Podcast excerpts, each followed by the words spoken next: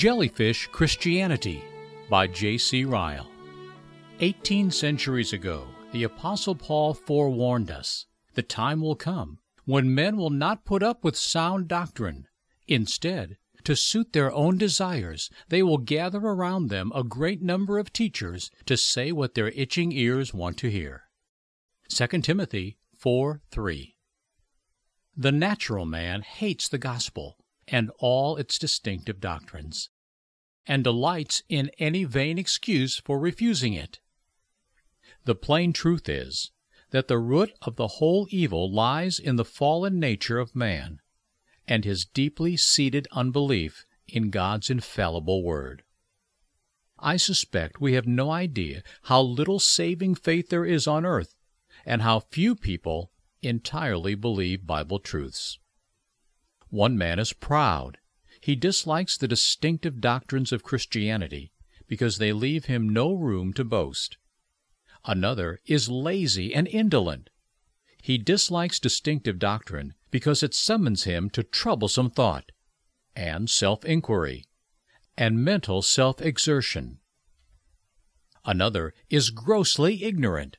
He imagines that all distinctive doctrine is a mere matter of words and names, and that it does not matter a jot what we believe.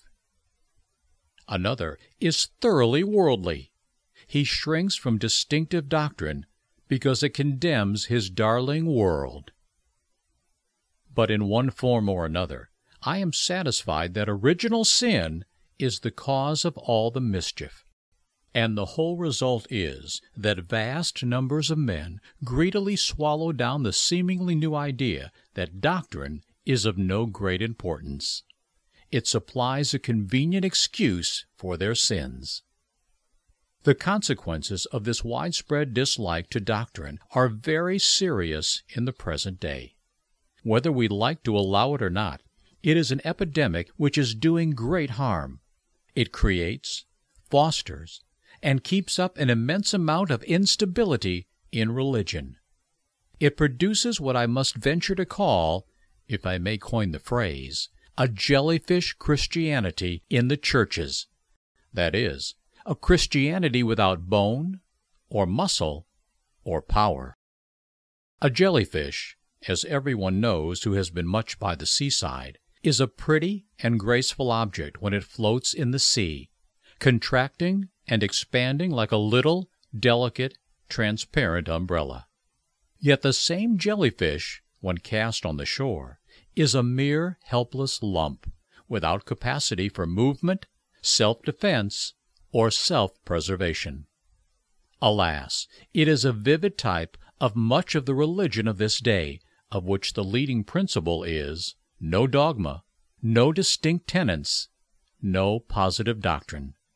We have hundreds of jellyfish clergymen who seem not to have a single bone in their body of divinity. They have no definite opinions. They belong to no school or party. They are so afraid of extreme views that they have no views at all. We have thousands of jellyfish sermons preached every year, sermons without an edge or a point. They are as smooth as billiard balls, awakening no sinner and edifying no saint. We have legions of jellyfish young men annually turned out from our seminaries, armed with a few scraps of second-hand philosophy who think it a mark of cleverness and intellect to have no decided opinions about anything in religion, and to be utterly unable to make up their minds as to what Christian truth is. Their proud hearts are not satisfied with truths which satisfied the godly of former years. Their only creed is a kind of anythingism.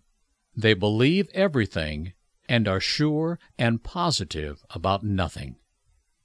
And last, and worst of all, we have myriads of jellyfish worshippers, respectable church going people, who have no distinct and definite views about any point in theology. They cannot discern things that differ, any more than color-blind people can distinguish colors.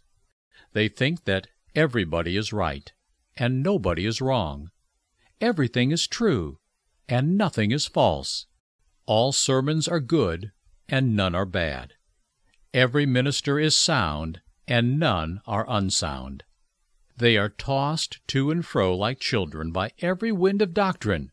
They are often carried away by any new excitement and sensational movement. They are ever ready for new things because they have no firm grasp on the old Scripture truths.